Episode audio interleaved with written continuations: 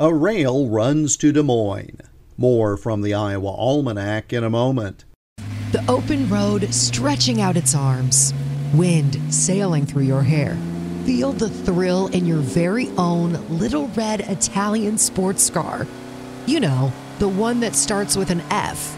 Wow, that's a nice Fiat. Camp Courageous is raffling off a 2013 Fiat 500 Abarth. Get your $25 raffle ticket at campcourageous.org. All proceeds directly impact the mission of Camp Courageous. Get your raffle ticket now at campcourageous.org. Political horse trading is nothing new. In fact, in 1857, those who wanted the state capital permanently located in Des Moines threw their financial support behind a certain railroad line in exchange for folks from Keokuk supporting keeping the capital in Des Moines when the new state constitution was voted on. The Des Moines Valley Railroad was based in Keokuk. It took a dozen years to build the rail line from there to Des Moines.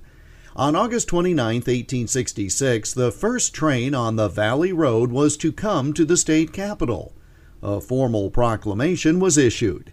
It read, let the glad news sweep over the prairies and around the universe that the first train on the Valley Road will come into Des Moines.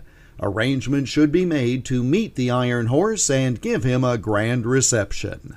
That proclamation noted that 40 persons from Keokuk would be making the trip and suggested that there be marching, bonfires, music, hurrahing, whistling, yellings, and circumscribed and uncircumscribed rippings and tearing through all this land of promise. A large crowd greeted the train, as many had not seen one since they crossed westward to settle what was originally called Fort Des Moines. The crowd lived up to the call for a perfect roar and rush and thunders of enthusiasm when the first train on the Des Moines Valley Railroad arrived in Des Moines on this date in 1866. And that's Iowa Almanac for August 29th. Follow us on Twitter at Iowa Almanac. Until tomorrow, I'm Jeff Stein.